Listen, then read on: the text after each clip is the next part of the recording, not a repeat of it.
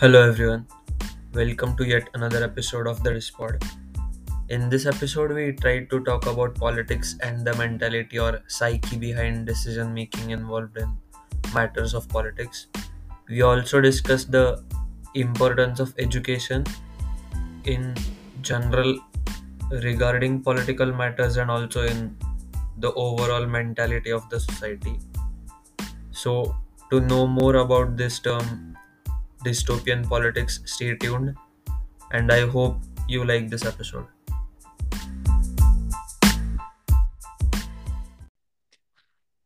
On the other hand, dystopia is 100% believable most of the times because you can picture the society getting to that sort of situation. Yeah. Basically, utopia is basically a succession of correct decisions, right? It has to be a succession of perfect decisions, Like this particular decision solved the climate crisis. This particular decision solved world hunger,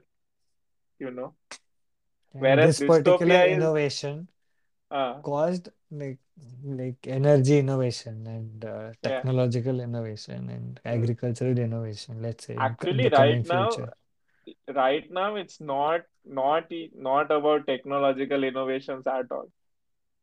Like the climate crisis which Earth has right now, or poverty, or which was the other one, hunger. Like these three, right? They are not technology-based problems right now. They are purely political problems. If you realize, a huge part of technology is deciding politics right now. What do you mean? Because if you see the mass media as such, mass media is technology now. So Facebook is a technology that's deciding the next president, right? So politics. And like technology is heavily into politics right now. They're used in politics because they're using what people are into right now, right? So they'll use crypto, they'll use social media in order to win election. It's quite mixed right now. I mean, technology is just a tool, right? What I want to say is the tools to solve the problems are there. No, but in some climate problems do not have the tools in the first place. What? So there is no tool for efficient carbon collection, right? See, you can see technology as even the basic knowledge that these activities are causing the climate crisis, right? You know what is causing it. You as in like the science is well known. The science is well known. Okay, the carbon dioxide emissions from the vehicles, from fossil fuels, from fossil fuel extraction, from the methane gas produced by cows, like all this is known. That's from a long time, but the reason these sources have continued is because of some political agenda. Okay, there is some money involved in these industries, and there is lobbying, and that is what I mean by political issue. Sure, that's one way of looking at it because some countries would want max profit or max benefits out of it. Most of the countries want that, right? Sure. But whoever is suffering right now wants an alternative innovation in order to win over people who are unfair towards them.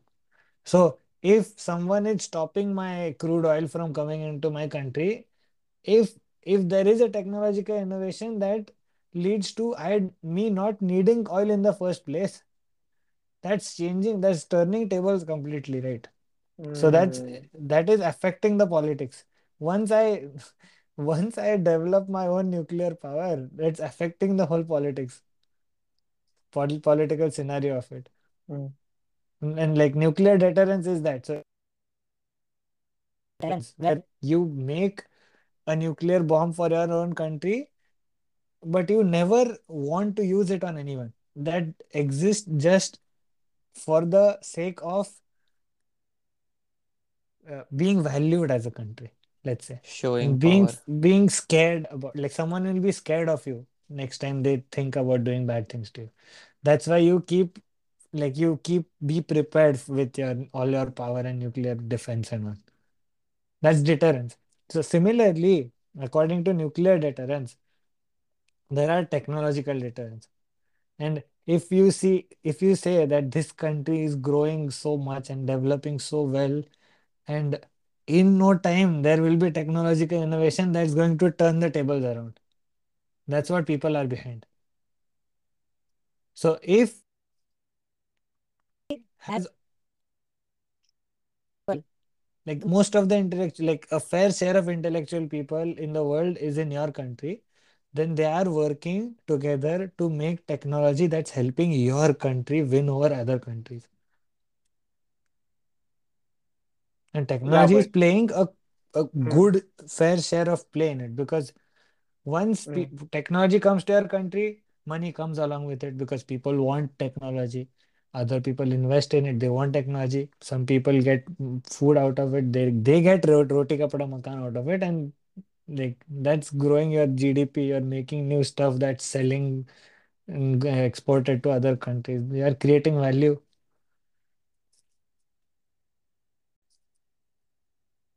But again, the problem in what you said is the definition of what is a win for each country, right? Yeah. The problem right now is the win for one country is not translating to a positive impact for the whole world, right? Sure. What we want technology to do is solve world problems. We as in humanity, the humankind as a whole. What should be the goal of? Yeah. You do realize that, you know, I'll ask you a question. Who is the mother of innovation? Who is the customer need? They say necessity is the mother of innovation. Necessity. Okay. Oh, necessity. So the necessity for my country to win over other countries is causing innovation. Exactly. That necessity, the definition of the problem definition there, that your goal is to win. Your goal is to stay ahead of the other country. Yeah, so it's like a competitive environment. If that is your goal, that's different, right? You can stay ahead of other countries by keeping the other countries behind. That is one way to stay ahead, right? But if you are the country behind, the only way is to win over it. Yeah, the only way is to win over it. Anyway, it's leading to people trying to innovate. Are you getting me? But in the end, it is not a zero-sum game, right? So it's positive-sum. That's what I'm saying. It's positive-sum game. No, but it is positive-sum for you, right? It is negative-sum for somebody else. So for example, assume that a country keeps on winning by just bombarding nuclear weapons on everybody. So it is positive-sum for them. But if the earth does not exist, what will that country do? It will not exist, right? So they'll suffer in the end, right? That is what is happening right now. And it is going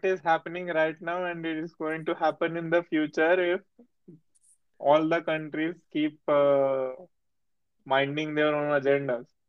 So like you learn lessons from it basically, right? If it goes in the wrong way. Nobody is learning lessons. That's the problem. I think people are learning lessons.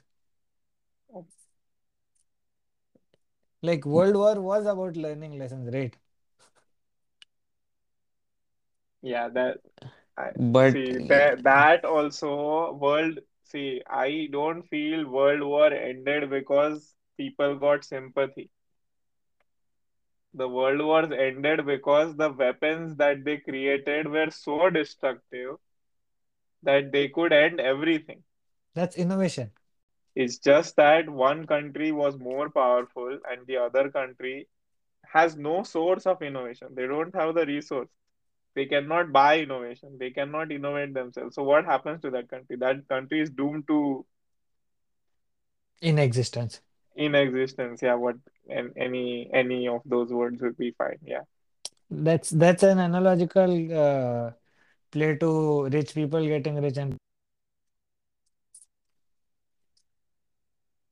yeah, but same at analogy, the same time extending it to see this that particular country has no such resource. But even the other countries, the only reason they are safe is because they have weapons of their own. That's deterrence. Yeah, that's what. It's that becomes a necessity then.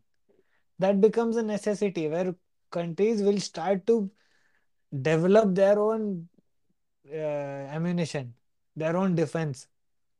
So that became like in today's world, no country can exist in a peaceful situation, like in a peaceful manner if they defense or necessary technology with them. Yeah. So that you know what is necessary to live as a country, like to survive as a country right now. So work for it. And if someone is looting you right now, there are places like UN, like let's believe UN, like there are places like UN and WHO that are helping for the betterment of humanity and not only for one country. So it's many people are coming together and you can address your issues over there and tell people that this is really unfair. Please give us this thing because it's very unfair towards our country. I think so. I did read recently that it's only like power play. So who has power?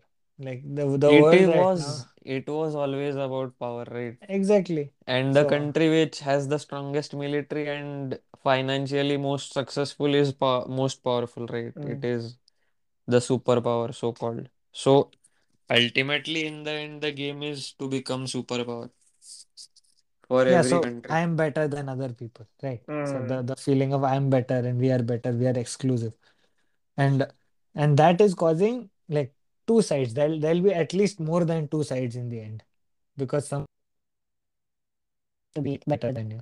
That's a competitive environment, and if it's a competitive environment, if you're poor enough and getting looted by some particular country, you can go to the competitor saying that these are looting us, please support us.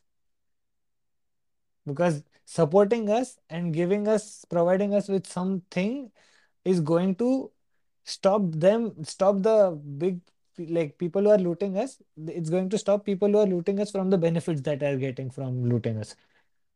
So it's like we want the same consequences. Let's work together upon it and let's give and take or something like that.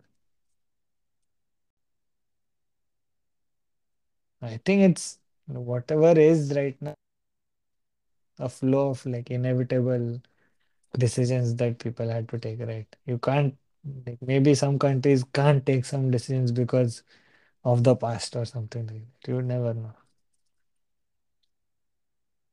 Yeah.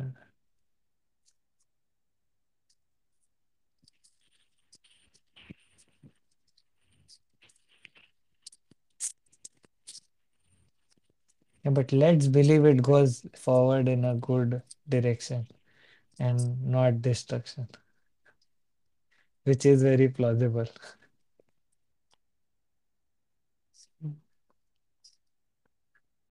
I feel politics is the problem in this world, man. Everyone should just be nice people, and like what I feel is Coffee ideal society in Star Trek does not exist in real life, man. How I like to think is, we can obviously not change the government or the people in power right now. But the upcoming generations, right? They are going to have it's a more, how do you say, democratized world.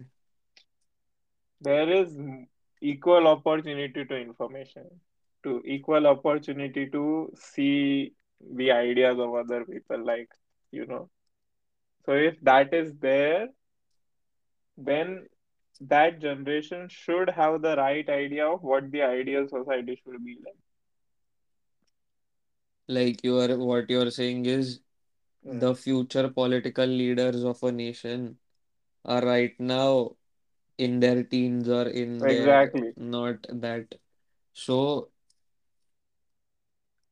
I think then education plays an important role, right? Education, upbringing, environment. I think education is going to play a lesser and lesser role. Like going forward, yes. But right now, what I feel is, for example, let's assume who, like, there is more nepotism in politics, right, than in Bollywood. So, for example, the kid sees his father as a role model in politics, right? Or let's say his close relatives as role models. And then he will imbibe bad qualities and good qualities from them, right? So without correct knowledge and education, it is very difficult for him to become a better leader than what you can say, his elders are. Predecessors. How what I feel is, you cannot educate these things. Like, you can't go in schools and be like, this political party is doing like this, they have this kind of history. But at least basics. But those are the things people consider when they vote, right? मैं एक simple example देता हूँ. अभी Japan में ना, Japan में when you go to these remote places, like last time when we did Tozan, right? So there the people just keep their fruits for sale, and they keep that, they just write the price, and they are like, put 100 yen and you can take a fruit and go. And if a Japanese person does see that board, he will pick a fruit, enter, like, put in 100 yen and then go. So this is something which is built because of education and because of upbringing, right? Now the same system, if you try to implement in India, do you feel it will work? No, I will highlight there, even though you have been brought up in India, when you come to Japan and you see Japanese people do that, you will do that, right? So even more than education, it's about the society. It's about the role that the society has been told that this is your role, basically. You know, like here, very simple example that when the traffic light is red and turning green or something, right? Many people will cross when it's red. But if you notice, right, and there are kids, right, at that time they won't do it, because that's teaching something wrong to the kid. So that kind of mentality is there, that we are responsible for the other people in our society. That's education as well, right? That is education. Like, that's what I'm, that's what, for example, if you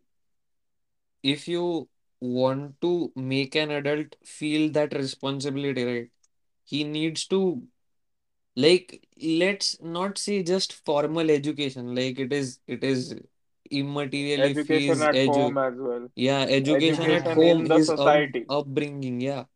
So the adult should feel responsible enough. If he is throwing garbage on the road, he should get this thought, right?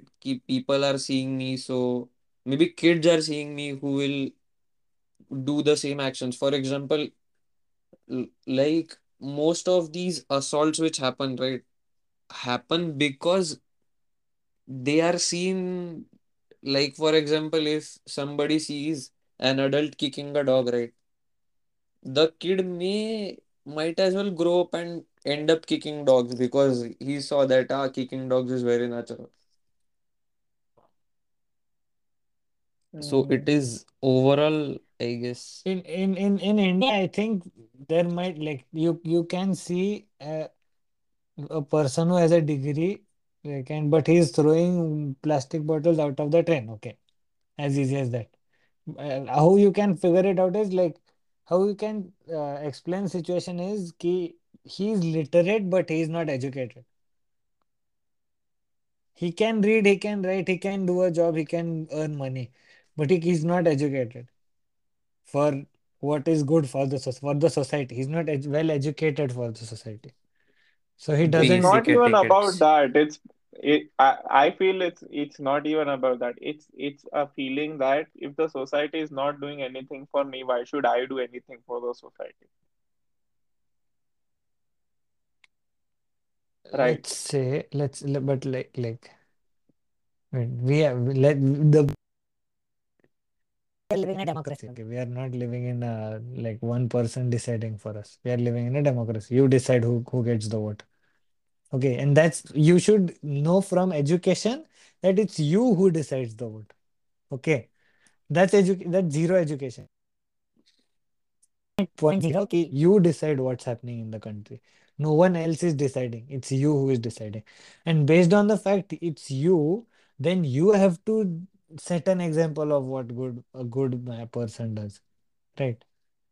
So, and if you do something and it comes back to you, and the consequence comes back to you, and you're facing suffering because of that consequence, you should realize that you should stop doing that action in the first place, right? That is corrective measures. So if I do something that led to me getting hit by something, I'll just stop doing that from the next time because I don't want to do that.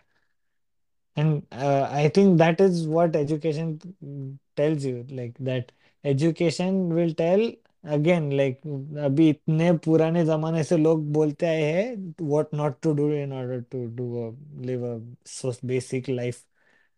And that's again same, right? Ki education is telling you what not to do.